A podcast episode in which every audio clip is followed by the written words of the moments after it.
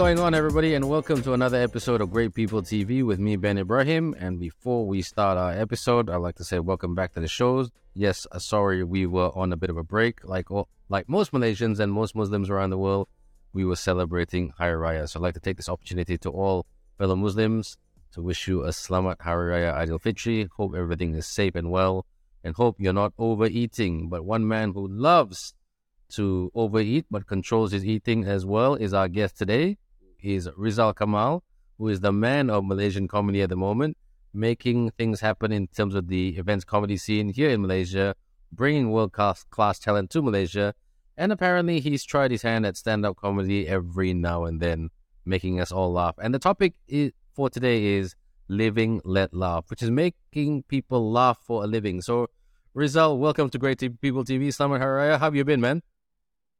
I'm good, Ben. Selamat Raya uh, to you. Um, I have tried stand up, but you know, uh, I give up. It's tough. it's it's a re- it's it's really tough um, to be to stand there on stage alone uh, and try to make uh, make a bunch of strangers laugh. So I have the fullest respect for comedians uh, to be able to do that. No, hundred percent. Because to make people laugh is the hardest job in the world, and to make people laugh without insulting them is even more harder. So it's thick skin to the highest order. So I, I respect all global comedians and the content that you have to look for. It has to be new content all the time. You can't use those jokes from last week or last month. It has to be Oh, new no, all the time. So No, no, it doesn't. It doesn't. Yeah, of course, of course. Uh, and a lot of comedians, uh, when they write material, uh, to get the material to be good, it takes about six months to a year. Some of the better comedians maybe can do a, a joke uh, for for about three months or, or so, but generally six months to a year to to uh, write and complete a joke. Uh, and they'll be using those jokes for years. Um, right. I thought I thought that finally retire. Yeah, I thought retire. it- I thought in this day and age where you can see content very, very quickly because of social media, you have to keep the jokes relatively fresh. You know, you can't use the same thing for a couple of months period. I mean, the the expectation of comedians is higher these days, isn't it? but it's tough to make people laugh and it's tough to write really funny materials. Um, so, so what comedians do is they practice in small shows or they practice in open mics and they try out jokes and refine and try out and refine until that joke becomes good enough uh, for them to take it to the big stage where they can charge a little bit higher uh, to make people uh, really laugh. So it's it's a whole process. I just give you one example. Um, Russell Peters, who I've worked with uh, a, few, a few times, right? Uh, Russell will write and uh, materials uh, and practice materials in small clubs for about six months to a year. And then when the material is done and refined, he will take a global tour. He'll go all over the world, do 100, 200, 300 shows all over the world, and then they will tell the same joke to every city with some um, minor, uh, you know, with with a splash of improv, improv uh, in the show, whether it's crowd work, talking to the crowd, or something current, just at uh, at the beginning of the set. Um, but most of the time, seventy percent of the set is the same uh, between each country. Nice. Like, look, I know. Um, all jokes aside, no pun intended. That was this. You, we we know you. Or most people know you as the man that makes the comedy shows happen, not just in Malaysia but around the world. When I first got to know you many many years ago, you started with Malaysia, and then you stretched your wings. Like you said, you deal with Russell Peters, you deal with big big names. So we'll get up to that more in a minute. But tell us about the comedy scene in Malaysia. I mean, it took a bit of a hit and uh, but, but the the laughs were silenced in during the pandemic. But tell us about are things coming back right now? Are things a lot better? Are there more shows? Oh, definitely. Um, it's it's been great. There's a there's a lot uh, of shows happening uh, in KL. Smaller shows, uh, larger shows. I'm doing some of the larger shows, and there are other promoters as well bringing in uh, larger uh, larger shows uh, in KL, having shows in like Plenary Hall or Zepp and other spaces. Um, and people are also doing shows in other cities across Malaysia. Um, previously, uh, comedy shows are very much concentrated in Kuala Lumpur, um, but now you can see shows happening in Kuching, KK, Penang, JB, and all the other cities. So it's still restarting post pandemic. Is is it, the scene is still restarting, and people should expect a lot more comedy shows towards the second half of this year and Nice. next year onwards. Yeah, Now let lasts, right? so- exactly, and the pe- and the people who make us laugh are the talents. Okay. Now, once upon a time, I mean, no no disrespect to any comedians out there, but I I grew up with guys like Ha- Harith Iskandar, Jit Murad, to a certain- the late Jit. Mur- Uh, sorry, is Jit still alive? No, no, Jit- Sorry, not, uh, yeah, sorry, I'm gonna edit that out. Uh, with you know, then let's take that again. So, with all due respect, you know, to other comedians, I've always grown up with the late Jit Murad, Harith Iskandar, but right now there are other talents, you know, like Ganchan, with uh, a few other guys as well. Their names skip my head, and you know, I, I've seen them. Um, they, they, they, they, I mean, then they're really funny. They're very good. They work hard at their content. Who are the kings of comedy these days in Malaysia? Well, you know, um, it's previously when when when I first started, uh, especially uh, back in the late two thousands, um, there, were only only a handful of comics. Uh, that time, Harith Iskandar, Joanne Kam, Douglas Lim, three, Jit Murad, on and off. You know, more theatre, and then the the young boys, the the, the young boys that time, uh, Kavin Jay, Rizal Van Geyzel, Jason Leong, um, and uh, uh, you know, and, the rest uh, are just uh, are just starting. So today, all of these comics, um, I think I would say that that that has been performing for more than a decade is about 20, 30 uh, really good ones. So there's already a big group, um, and the t- uh, and people's taste uh, is diverse. Some people love Harith Iskandar, some people don't. Some people uh, love the edginess of Rizal Van Geyzel. A lot of um, the more conservative ones uh, don't like the, uh, his style. So we can see there is a diverse range uh, of taste and a diverse style of, of comedy where people can compare and see who they like. And a lot of the times for comedy, um, it goes via racial lines, which means Right. um, yeah, yeah, which means that when um, Jason Leong does a show, I would say about 70% of the attendees are Chinese. Uh, and when Andrew Netto or um, Kavin Jay uh, does a show, maybe 50, uh, up to 50%, 70% are, are Indians and, and so forth. So we, we're still uh, in that evolution of, taste. Um, people are watching a lot more stand-up comedy now because it's so available on social media and everyone's deciding what kind of style they like. Now, tell us about, we're di- diverting the topic a little bit. I mean, not the topic, but the, the questions a little bit. I mean, we live in a different era right now in the sense that COVID is part of our life. Okay, you know, and God, Isn't it yesterday's news? no, no, I mean, COVID, COVID it, it is, it is everyday news. It is everyday news. And like COVID, I mean, God forbid another pandemic could, uh, God forbid, could happen. stop Yeah. a lot of shows and everything like that. Possibilities. Yeah, but so moving forward, based on that fear, you know, I mean, I I hear the stories that the government is try. uh, I mean, you're working with the government to try to work out, you know, the tax cuts and the tax breaks for comedians. Can you tell us? A, li- I mean, I've seen it in the paper, in, in the media a little bit. Can you elaborate more about that and what's going on there and the latest developments? So there's two parts to this question, right? Um, I think uh, the the first part is because we've gone through COVID, everyone's a little bit more ready. Um, and you know, we we don't foresee, we don't see, or we don't know when the next pandemic uh, is is going to be. So that part, I would say, is you know, people are just taking advantage of today, where we're free and we are we can do a lot of things, and everyone's looking to expand their horizons as much as possible. You know, live life, live life. Uh, a lot of people do realize during the pandemic is life is short, and you know, we just when we have the opportunity, we have to take it. And I see a lot of that uh, happening. Um, in terms of what I'm doing with the government as the uh, president of Life, that's the Association uh, of Arts, Live Events, uh, Concerts, and Festival. Um, we are in in terms of Malaysia, in terms of the government and industry, we are in a period of um, very fast transition, in the sense that we we don't want corruption. We want we want rules to be set correctly, and we want taxation to be set uh, correctly.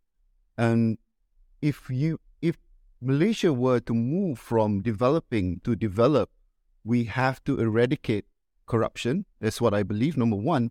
But to do that, we must update the laws because the laws are a lot of the laws are archaic. And because the laws are archaic and not with the times, we have um, we, we we come to a lot of stumbling blocks, stumbling blocks for business growth. For example, I give you an example. For smaller comedy shows are extremely difficult to run because you need permits. And the permits in KL to do a small local comedy show, you need to put in a deposit of 10,000. To bring one international act, like even one comedian from Singapore, doesn't matter how big the comedian is, an open micer from Singapore, even if you have it in a show in KL of 100 people, the deposit is 30,000. On top of that, the government is looking to implement 25% entertainment tax on the ticket. Um, so this makes things impossible. So the, the grassroots or the small shows are a lot of them run underground. Um, but you know, we we we remember during the uh, COVID times that anyone who breaks the law get fined 100, 10, 50, 100,000, you know, crazy amounts of fine. Everyone follows SOP. We've been trained during the pandemic to follow SOP to to the dot, right? Um, and we want to continue that way in the sense that we're happy that we're actually following the rules. But as I mentioned, if the rules are not updated and we can't follow the rules because it doesn't make sense, um, a lot of people fall back to corruption. Uh, and so, so things need to move uh, very fast on the government side. Okay, okay, that's very interesting. Thanks for updating that because that's been a very gray area in terms of what what was what was. I mean, and you, I mean, no, again, sometimes people read different things and they remember different things and they gossip different things. So the news about that one has been a little bit all over the place. So I hope it really, really works out because the industry. I mean, like you said, everybody needs to laugh, but what's the point of trying to like like what's the point of trying to put something together when it's not sustainable? So it's, it's yeah. very difficult for the small shows. So um, what we do, uh, especially my company, LOL Asia, we focus on the bigger shows. Uh, we, we, we, we, we have to, uh, because we are fully legal, we do everything 100% uh, legal. Well, we are not able to do uh, the smaller shows, so we have to focus on the big ones and we focus on uh, shows outside of Malaysia, international. That's right. Now, Rizal, one thing about the comedy scene in Malaysia, it looks very, very urban.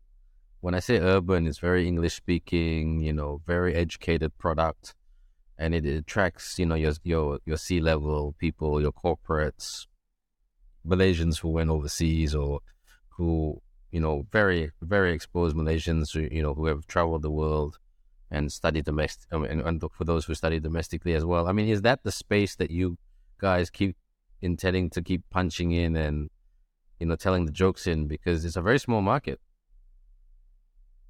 Um, it's a very it's a, it's a niche. Uh, stand up is a, is still a niche in Malaysia, um, but I would say that it's growing uh, very fast. Um, especially on the English stand up, people getting to know comedians more, and people are being able to accept um, jokes. Some people can't tell between sarcasm and joke insult and actual uh, uh actual actually uh, uh, giving um, you know uh, insulting someone you know people people a lot of people still can't tell uh, the difference um, so it's it's it's it's a growing scene um, I would love to for it to grow faster uh, but it's growing at a steady rate um, you can see that in Indonesia, for example, uh, Bahasa comedy is so much bigger. Bahasa Indonesia comedy is so much bigger yes. compared to English. Um, and because they have uh, that acceptance. Uh, they love their their language. Well, for one thing, they love Bahasa Indonesia. Everyone speaks. They it. do. They do. Um, they do.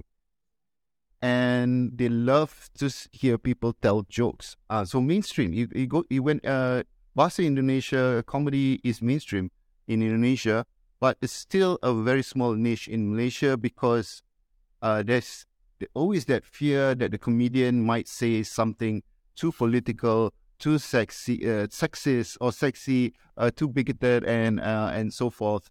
Uh, and sometimes comedians do. Um, so it's a matter of where and what platform they, they, they go on. For example, if they go online, you have to filter because you don't know who's watching.